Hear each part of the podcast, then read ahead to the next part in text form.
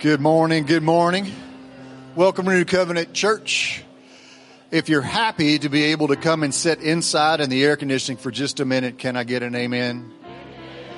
All right. Thank you for being here. If it's your first time here, I hope you receive one of our welcome gifts from our greeting team. If not, there's some gift bags outside on the table.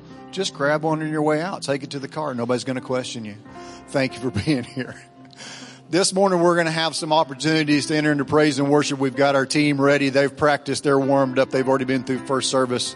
It's going to be a good time. We can also praise and worship through tithes and offerings outside in the lobby. There's some boxes located on both walls out there. Feel free to worship with your tithes and offerings there. And we have elements of the Lord's Supper set up on both sides of the auditorium at the bottom of the rock pillars at any time during the service. Please grab a family, friend member, or anybody else that you want to celebrate communion with and avail yourselves there.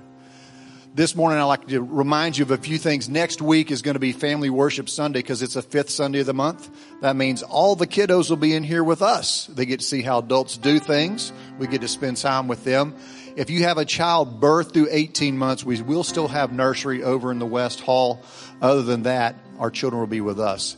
As a reminder, there is a children's, or a mother's room, I should say, back behind the sound booth. So if you need to spend a little quality time with a child, there's a changing table, rocking chairs. It's quiet. And there's also a TV that broadcasts what we're doing here. So you're not even going to miss out on what we're doing out here. So spend a little time there with your kids. Stand up with me this morning as we get ready into, into praise and worship.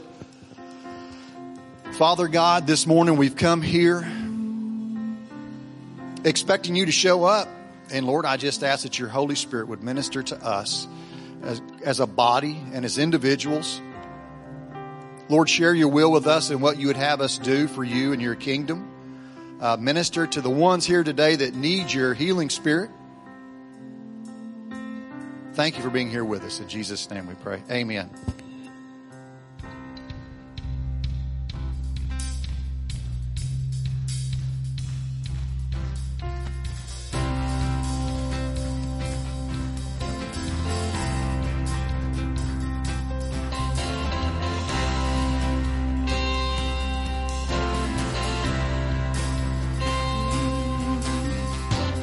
Into the night, wanting a place to hide this weary soul. Just bones. I try, try with all my might. I just can't win the fight. I'm slowly drifting, vagabond.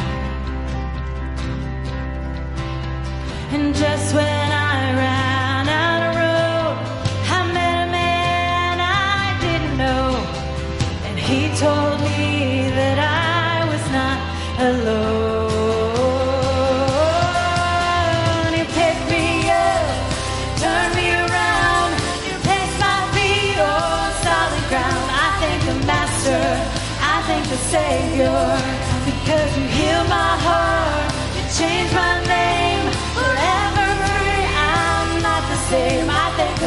Master. I thank the Savior. I thank God.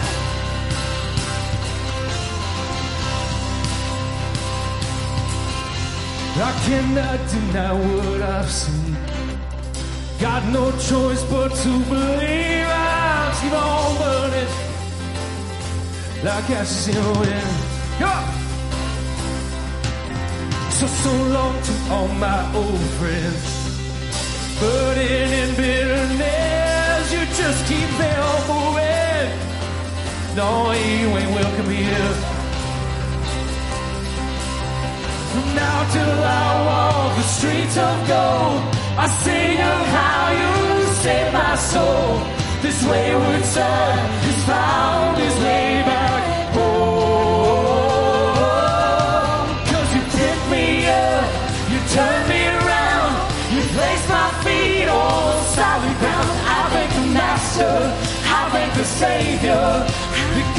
heal my heart, change my name, forever free. I'm not the same. I thank the Master, I thank the Savior, I thank God.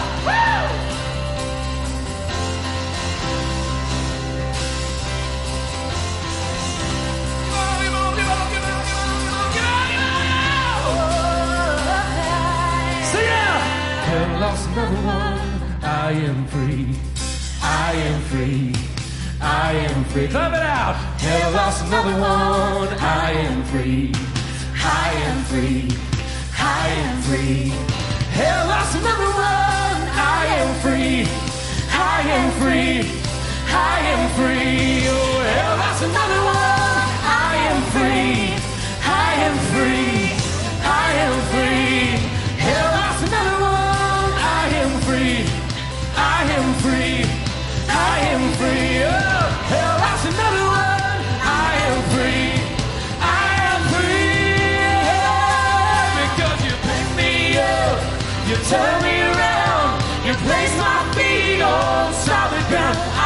Master, I thank the Savior. Because you heal my heart, you change my name, forever free. I'm not the same. I thank the Master, I thank the Savior. Because you pick me up, turn me around, place my feet on solid ground. I thank the Master, I thank the Savior. Because you heal my heart,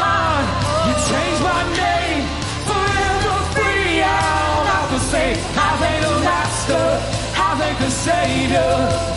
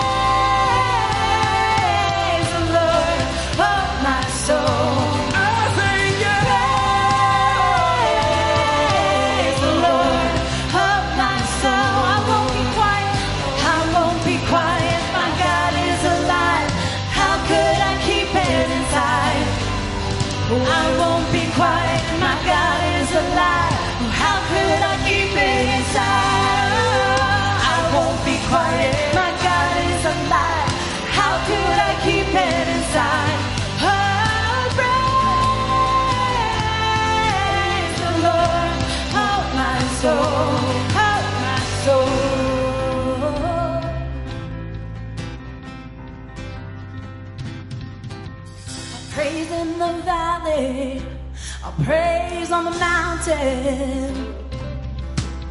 I'll praise when I'm sure, I'll praise when I'm doubting. Oh, I'll praise when I'm numbered,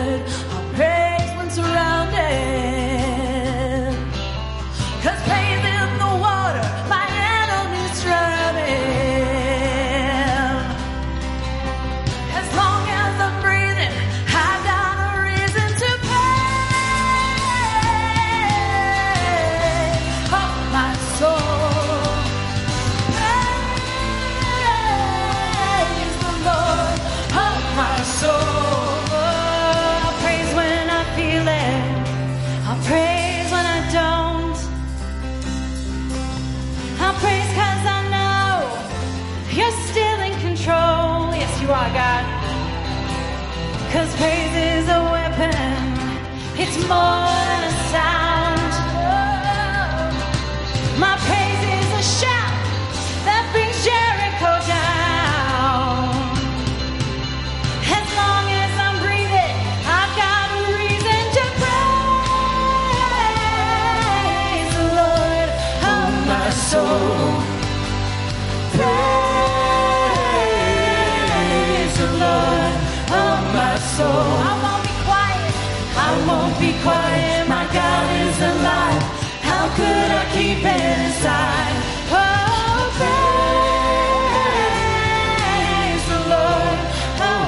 soul, my soul.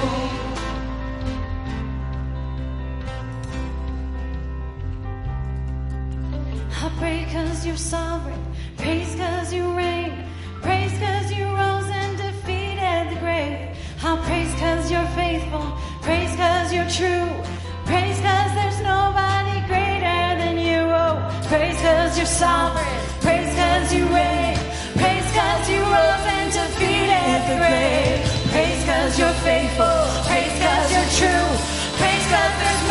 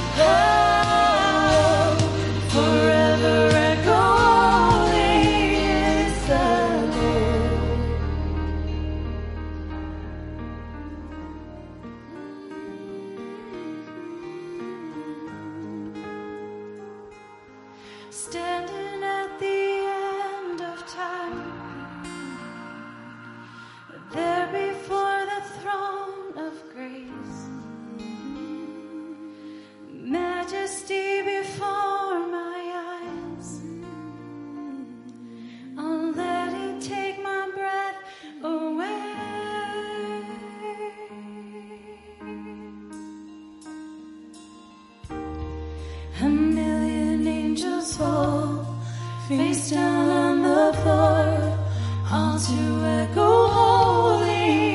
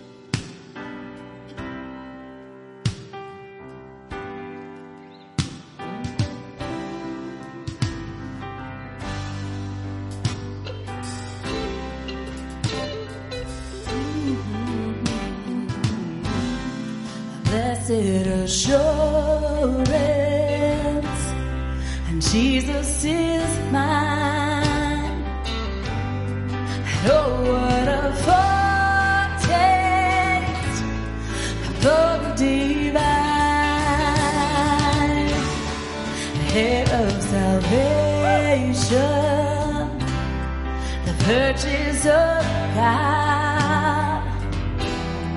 I'm born of His Spirit, I'm washed in His blood, and this is my story. This is my soul. I'm praising my Savior all the day long.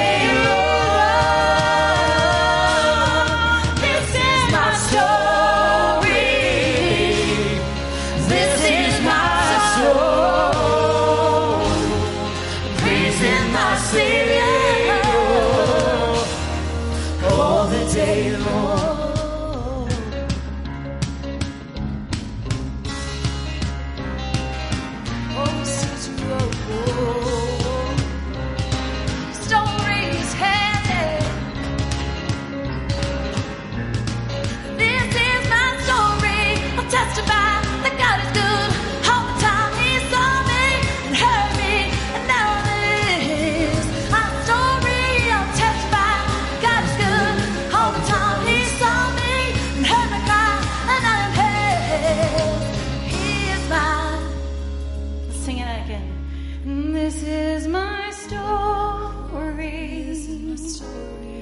This is my soul. Praising my Savior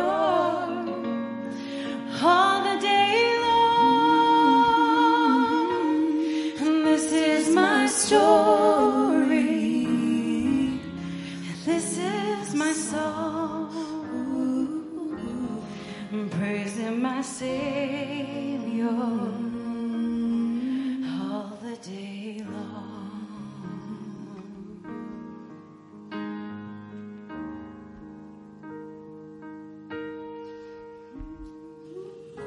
Father, I'm so thankful that that's my story and the story of so many of us here this morning. Father, we thank you for the sacrifice of your Son, Lord, for his life and resurrection, Lord, that he is seated at your right hand at this moment in victory. Or that's our story. That is the story of this world that you have provided a way of redemption and salvation. And we give you all glory, all honor, and all praise this morning. In the name of Jesus Christ, we pray. Amen. Amen.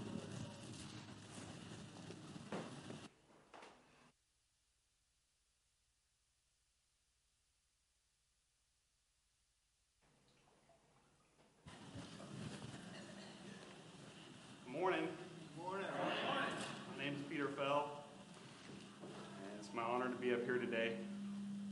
This morning we sang, Hell has lost another one. Well, I'm happy to say hell has lost another two.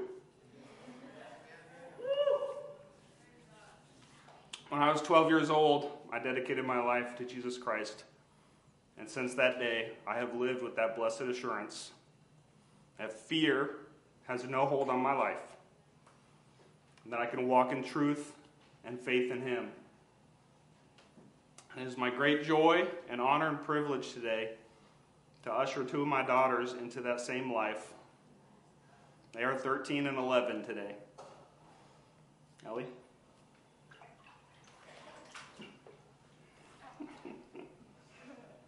Thank you all for being here with us to share in this momentous occasion for our family.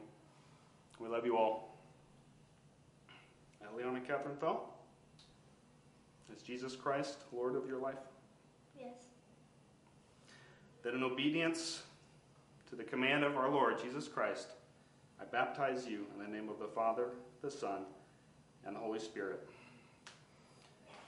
Buried with him in baptism, raised to walk a new life.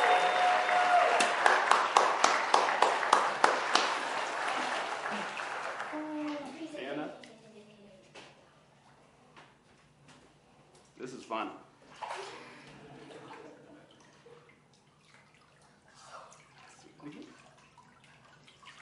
Annalise Teresa Fell, is Jesus Christ Lord of your life? Yes.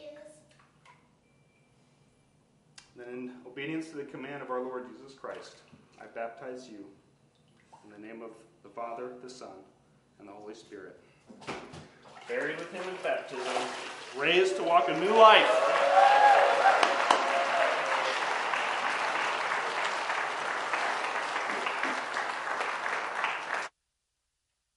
Amen. Isn't that fantastic? Well, we are so glad that you are with us this morning. Welcome if you are a guest.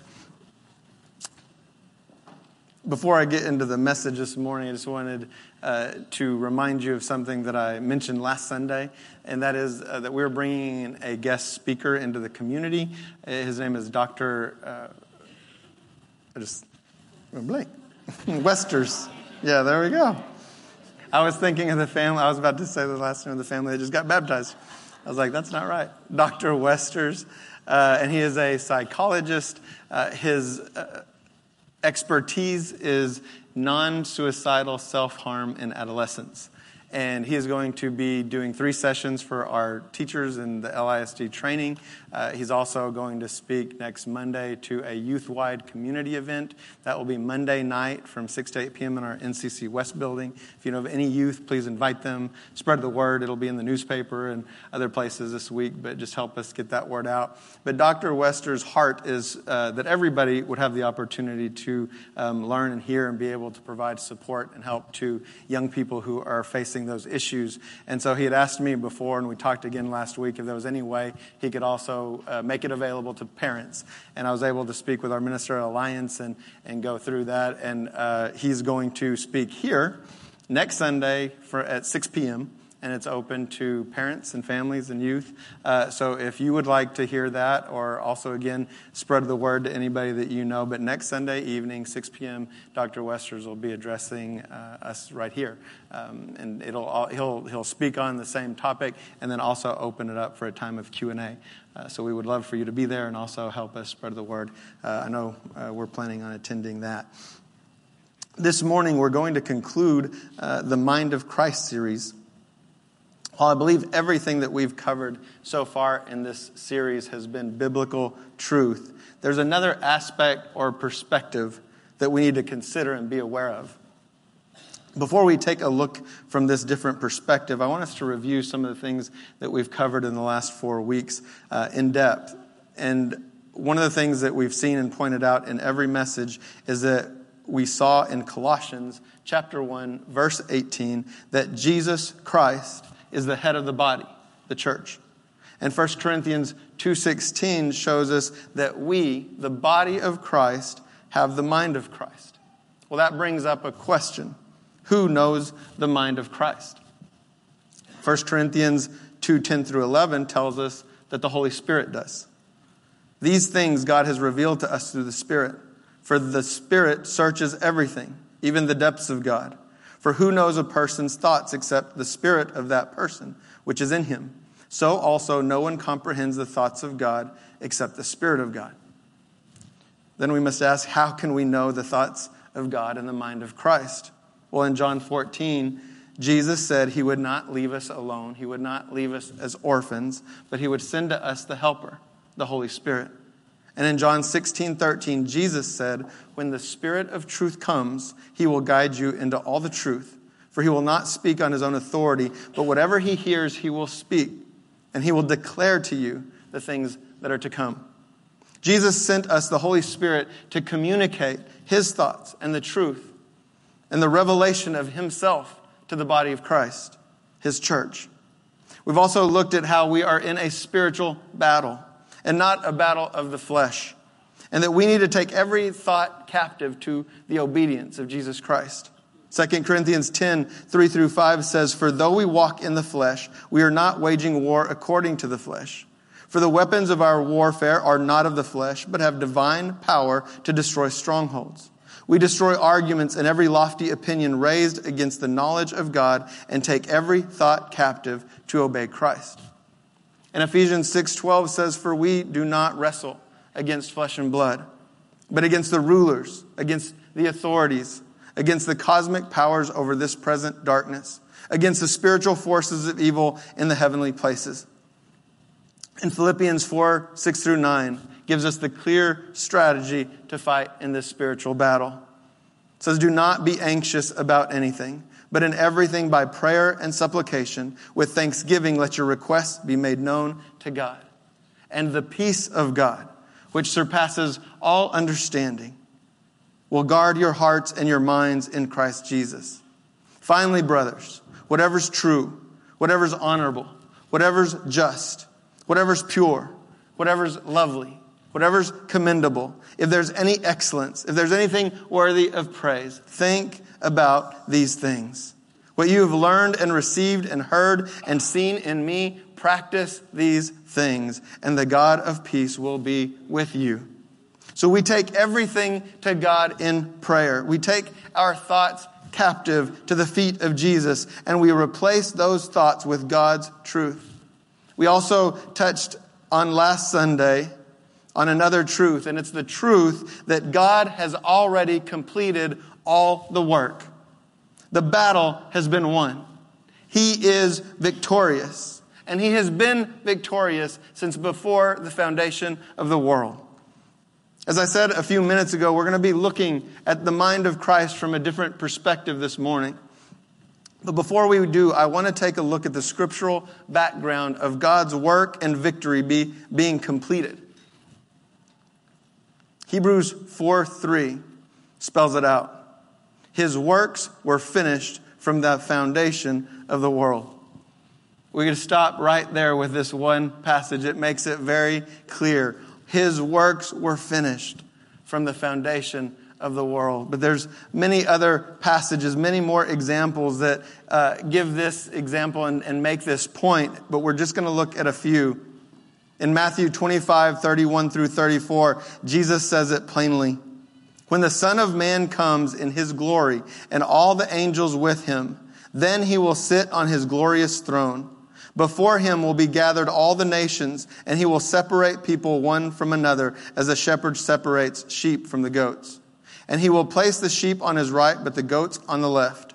Then the king will say to those on his right, Come, you who are blessed by my Father, inherit the kingdom prepared for you from the foundation of the world.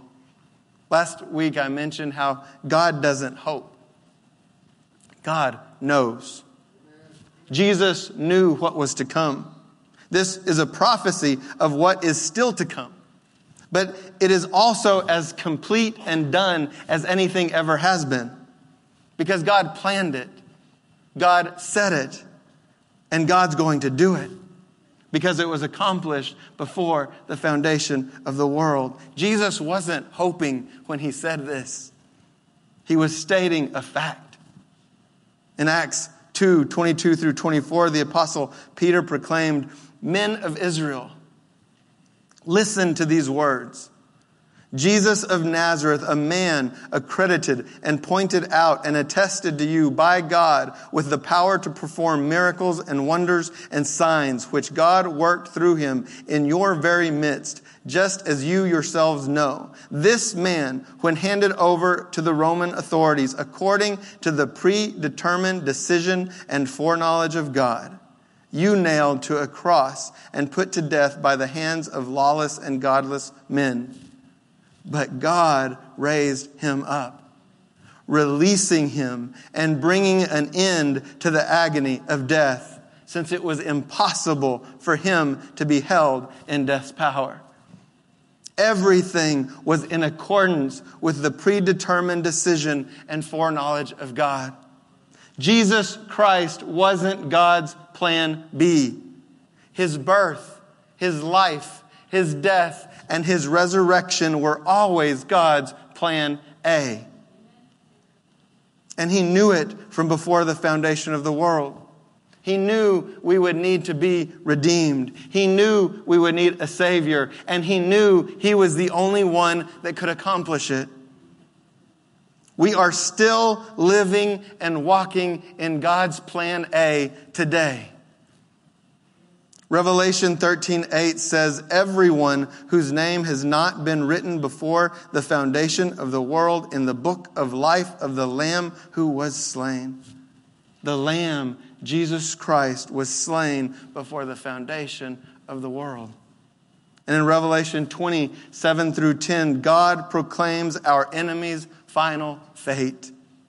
And when the thousand years are ended, Satan will be released from his prison and will come out to deceive the nations that are at the four corners of the earth, Gog and Magog, to gather them for battle.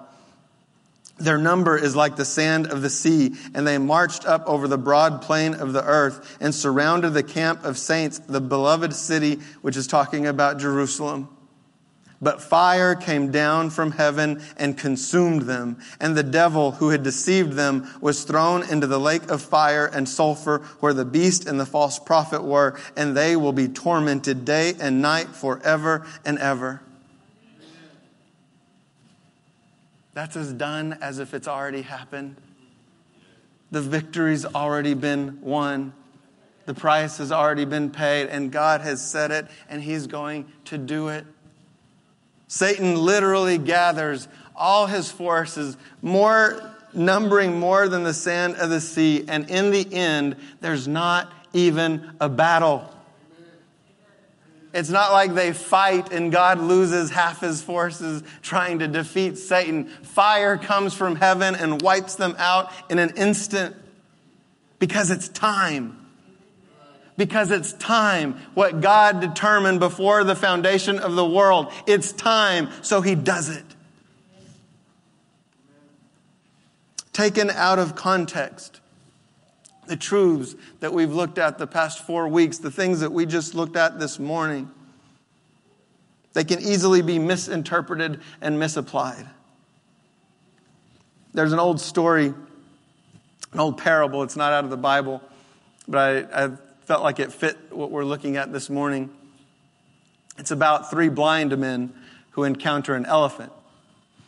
And each one of them approach this elephant from a different perspective. The first man uh, is grabbing the trunk and he's feeling it and he's like, oh my goodness, this thing is like a huge snake, but up in the air. The second blind man who approached the elephant from one of its legs says, I don't know what you're talking about. This thing is massive, it's solid, it's like a pillar, like the trunk of a tree, immovable. And the third blind man approaches the elephant from the side and is holding one of its ears. And he's like, You're both crazy. It's thin and large and long and flaps like a big fan to cool us off. They were all speaking a truth about the elephant from their limited perspective. But one thing I want us to consider is even if they realized they were all talking about the same magnificent beast that God had created, they still wouldn't have begun to glimpse the majesty and the glory that God has given to the elephant. They still would have only had a small piece. Can we all agree that God is much larger and much more complex than an elephant. And can we all agree that even with our working eyes, we're all more blind than a blind man?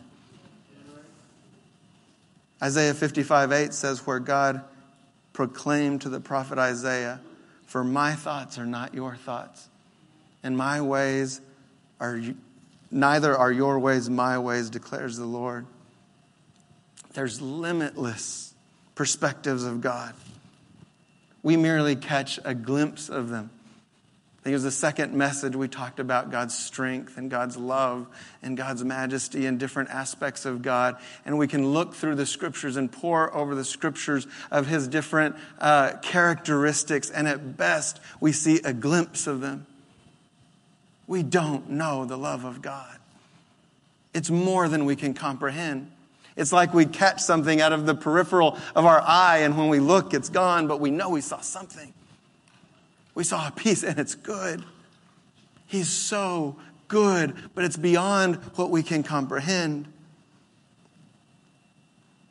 When we receive a revelation from the Holy Spirit, we can count on the fact that it's true. As I mentioned earlier, everything that we've covered in the last four messages are truth from the, the Word of God but there are glimpses of those perspectives. And this morning we're going to look at another perspective that's just as true. It would be easy to take what we've looked at in this series and what the scriptures and the passages that we read this morning and say that if we were to apply them properly, if we believed them with enough faith, that we should never be sad, that we should never experience pain, that we should never shed a tear, that we should never mourn. But that's not true because we haven't seen the whole picture. We're not comprehending the whole elephant. That may be our big takeaway from this morning that we need to remind ourselves and others around us that in every situation, in every circumstance that we find ourselves, we're never capable of seeing the whole elephant at once. We don't know God's plan. There's 7 billion people, probably closer to 8 billion people on the earth today. God knows every single one. He cares about every single one. He's trying to speak to every single one. He's paid the price for every single one. We can't comprehend that. We can't even begin to. But He knows, and He's at work. So let's take one last look at the mind of Christ from another perspective. We're going to call this perspective victory in defeat. Because Jesus was fully God and fully man when he was on this earth. And Isaiah 55 3 tells us he was despised and rejected by men, a man of sorrows and acquainted with grief, and as one from whom men hide their faces, he was despised, and we esteemed him not. You may or may not know, but Isaiah is a prophetic book. God spoke countless prophecies through countless prophets regarding Jesus' birth, life, death, and resurrection, and this is one of those. Every single one of them was fulfilled. That's just one more example that God's work and plan for salvation for all of mankind was always in place. And God said in advance through his prophets that Jesus would be despised. He would be rejected. He would be a man of sorrow and he would be acquainted with grief. In John 15, 18 through 20, Jesus says himself, If the world hates you, know that it hated me first. If you are of the world, the world would love you as its own, but because you are not of the world, but I chose you out of the world, therefore the world hates you. Remember the word that I said to you, a servant is not greater than his master. If they persecuted me, they will also persecute you. If they kept my word, they will also keep yours. Jesus suffered through hate and persecution. He knew who he was. He knew his purpose. He knew where he was going, but he still had to walk it out in the flesh. That was hard for him, and it's hard for us. Just because we know something is coming doesn't mean it will be easier to walk through. We're going to look quickly at four accounts that Jesus walked through in the last week or two of his life on earth prior to his crucifixion. We know he had the mind of Christ because he was Christ. So let's see what it looked like from his perspective. Jesus Christ in the flesh, walking in perfect obedience to the will of the Father. In John 11, 33 through 37, we find Jesus' interaction with Mary, Lazarus' brother, right before he would raise Lazarus from the dead. It says, When Jesus saw her weeping, weeping, and the Jews who had come with her also weeping, he was deeply moved in his spirit and greatly troubled. And he said, Where have you laid him? And they said to him, Lord, come and see. And Jesus wept. So the Jews said, See how he loved him. But some of them said, Could not he who opened the eyes of the blind man also have kept this man from dying? Jesus knew it was the will of the Father that Lazarus was going to be resurrected, but he was still moved. In that moment, whatever the reason, whether it was mourning with those who were mourning, whether it was the lack of faith that Mary and her sister Martha and the other people around had. Or maybe it was the turmoil that Jesus was feeling himself, knowing that his own crucifixion and death were just around the corner. No one else could even imagine what was ahead, but Jesus knew. Whatever the reason, Jesus wept. Shortly following the resurrection of Lazarus, within days, we find Jesus weeping again. This account is found in Luke 19, 41 through 44, and says, When he drew near and saw the city, Jerusalem, he wept over it, saying, Would that you, even you, had known on this day the things that make for peace, but now they are hidden from your eyes. For the days will come upon you when your enemies will set up a barricade around you and surround you and hem you in on every side and tear down to the ground you and your children within you. And they will not leave one stone upon another in you because you did not know the time of your visitation. Jesus wept over the people of Jerusalem because they wouldn't receive the truth. And he was the truth and they wouldn't receive him. And in Matthew 23 37 through 39, after the triumphal entry and before the Last Supper, Jesus cries out, Oh, Jerusalem, Jerusalem, the city that kills the prophets and stones those who are sent to it. How often would I have gathered your children together as a hen gathers her brood under her wings, and you were not willing. See, your house is left to you desolate. For I tell you, you will not see me again until you say, Blessed is he who comes in the name of the Lord. Jesus grieved over the lost. He wept over Jerusalem. His heart hurt for them, and he cried out for them because they wouldn't see him or receive him. And last in Luke 22, 39 through 30, 44, immediately following the Last Supper, it says, He came out and went as was his custom to the Mount of Olives, and the disciples followed him. And when he came to the place, he said to them, Pray that you may not enter into temptation. And he withdrew from them about a stone's throw and knelt down and prayed, saying, Father, if you are willing, remove this cup from me. Nevertheless, not my will, but yours be done. And there appeared to him an angel from heaven, strengthening him. And being in agony, he prayed more earnestly. And his sweat became like great drops of blood falling down to the ground. It was Jesus' custom to go and pray.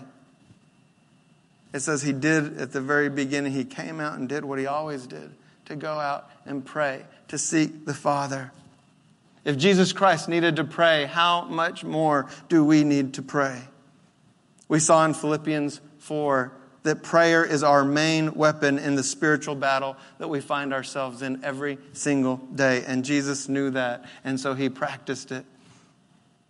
There's also no question that Jesus knew the truth of who he was the truth of his situation, the truth that he had to suffer and die, the truth that he would be resurrected. But the knowledge of his resurrection didn't take away the stress he was feeling in that moment in his flesh, in his humanity. The truth wasn't going to make the pain of the whips hurt any less. The truth wasn't going to make the cross hurt any less. He was going to have to suffer in his flesh. He had to actually walk through it. He had to suffer. He had to die. And he cried out to God the Father. He took all of his thoughts, all of his concerns to the feet of the Father. He followed everything exactly like we're supposed to follow it. And he was in anguish and turmoil. I believe Hebrews 5, 7 through 9 is describing these moments, these last moments in Jesus Christ's life before the crucifixion. Hebrews 5, 7, it says, In the days of his flesh, Jesus offered up prayers and supplications with loud cries and tears. To him who is able to save him from death, and he was heard because of his reverence. Although he was a son, he learned obedience through what he suffered. And being made perfect, he became the source of eternal salvation to all who obey him. Jesus took everything to the Father, just like we're supposed to. The word says he was even strengthened by an angel and right after he was strengthened is when he sweats drops of blood. God literally didn't promise us we wouldn't suffer. He promised the other. Jesus said, If I suffer, you're going to suffer. If I'm hated, you're going to be hated. It's the path we're called to. We need a different perspective. Jesus was about to claim the greatest victory the world has ever known but it was going to look like defeat. And he was going to have to suffer for it. We cry. We hurt. We mourn. The truths we've studied over the past four weeks don't change that. And Jesus Christ knew them better than we can ever hope to. He is that truth and being that truth, living that truth in his flesh, in his humanity, he suffered. And he wept. And he mourned. And he prayed to the Father. And he cried out in tears. That's the truth. That's the mind of Christ from a different perspective. We cry out we cry out for the lives of our children, for the souls of our children, and we see them get answered like we did this morning. But it doesn't make it easier to walk through when nothing in the lives of our children looks like they're following Christ. We cry out for the lost. I cry out for the children of our city. So did Jesus. He cried out and wept for the lost that didn't see, that didn't know. I think he also cried out knowing what he was going to physically have to walk through, what he was going to physically suffer through in his flesh. And he needed strength, and he knew that God would strengthen him. But it didn't stop him from crying and mourning. We need to know the truth that we've looked at the past four weeks, and we need to know the truth that we're looking at this morning. We are all walking out our faith in God. We're living our faith in our flesh. And He hears us when we cry out. He hears us when we take everything to Him, even if it includes tears and loud weeping. Jesus perfectly lived out these truths, but it still hurt. He still experiences suffering but he held on to the Father. And he says we can hold on to him too. We can hold on to the truth. We're still going to suffer in the flesh, but he will be with us. He has not left you alone. He has not forsaken you. He is with you in the middle of it. We don't have a high priest who doesn't know what it's like to suffer. He knows. And he went through it and he came out victorious. We're going to close with two passages that remind us of that victory that Jesus Christ has already won, that's been won from before the foundation of the world. 1 Peter 1:13 and 19 and 20 says, "Therefore, preparing your minds for action, and being sober minded, set your hope fully on the grace that will be brought to you at the revelation of Jesus Christ. But with the precious blood of Christ, like the lamb, that of a lamb without blemish or spot, he was foreknown before the foundation of the world, but was made manifest in the last times for the sake of you. All the work has been done. The victory was foreknown before the foundation of the world, now being made manifest. Meaning it's now been done on earth as it is in heaven. The plan that God always had for Jesus to suffer and die and be resurrected for our sins on the cross that was planned from before the foundation of the world has been made manifest on this earth for you. It's been done. And it was as done then as it was at the moment he planned it. And the end as that we wait to see, the glory that we wait to see is as done now as it was at the foundation of the world. 1 Corinthians 15, 57 through 58 says, But thanks be to God who gives us the victory through our Lord Jesus Christ. Therefore, my beloved brothers, be steadfast, immovable, always abounding in the work of the Lord, knowing that in the Lord your labor is not in vain. I love that word victory. The word that's translated there as victory is only ever translated in the New Testament as victory. And it's one of the simplest definitions that I've ever come across when I've done a word study. The first way that it describes itself is victory. It just says that it victory, it's victory. The second definition is this to utterly vanquish. To utterly vanquish. That word means to defeat, to conquer, to subdue, to overcome. Thanks be to God who gives us the victory, utterly vanquishing the enemy through our Lord Jesus Christ. It's done. It's completely done. It's another perspective. It's true. And another yet is that we still live and walk and move and have our being in this flesh. Jesus suffered, and we're going to suffer. Jesus prayed, and we need to pray. He cried and he wept, and we are going to cry and weep. I know we have, and I know we will again. It's the life that we live today. But the Father was there with Jesus to comfort him and give him strength, and he is going to be there with us today and every day that we have ahead. He's promised us, and he never breaks a promise. What's your perspective this morning? Are you looking at the circumstances or are you looking at the truth? The truth, Jesus Christ. If you're on our ministry teams this morning, I want to invite you to go ahead and come up. We're about to close. Before we do, I want to share one last thing with you. It's a, a real life parable that I believe God just showed me this week and that fits in with the message that we're talking about.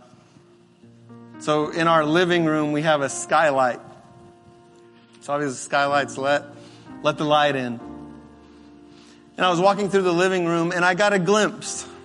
We've been talking about glimpses during this series when we just think we see something but don't know for sure. I thought I got a glimpse that the lights were on. The actual lights, not the, not the skylight. But I didn't look up. I didn't see it. I didn't know. And in our living room, we've got two switches and you know how those work? You know, one can be up and one can be down and it's on or vice versa. So you don't know what, you know, what you're looking at unless you see the light. But I looked after I got that glimpse and I saw the switch was down on the way I was walking out. So I was like, the light's off. You know, I didn't, I didn't see what I thought I saw. It's off. But then I looked at the light. And I, when I looked up, I saw, no, it was actually on. The other switch was flipped. This, even though it was off, looked like it was off, it was on. My perspective of the circumstance told me the light wasn't there, but it was there.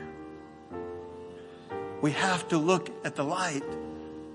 We have to keep our eyes on Jesus Christ. Does it mean we're not going to cry? Does it mean we're not going to suffer? Does it mean we're not going to walk through hell on this earth? No, that's what we're promised, but we're also promised the light, the truth will be in us and with us and never leave us or forsake us now or for all eternity. That's the light that we keep our focus on. He's good. He's good. And he always does what he says he will do. Jesus Christ let his flesh die in faith that the Father would resurrect him up again. He had to believe that. He had to believe he would, and he did, and he did. And that's the Savior that we serve. Will you stand with me as we pray?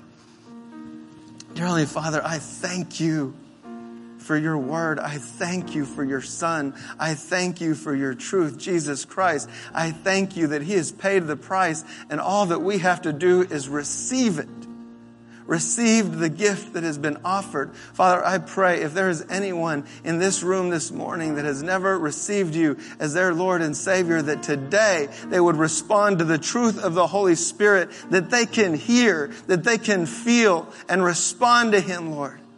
That today they would be set free. Today they would be made alive again, or for the first time, alive in you forever and ever and ever. Give us your perspective, Lord. It's in the name of Jesus Christ we pray. Amen.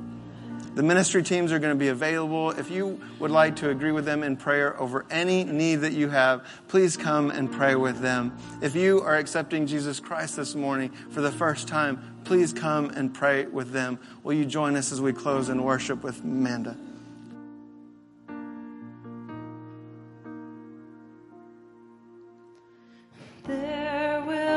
Storms that won't move out the way, and trials will come to only test my faith.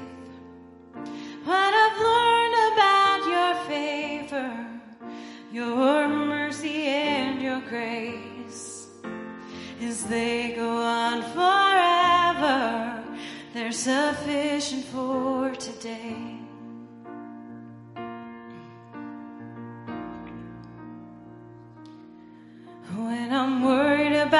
Tomorrow, I won't be overwhelmed. And the burdens that I carried, I will choose to lay them down. What I've learned about your favor, your mercy and your grace is they go on forever. They're sufficient for today.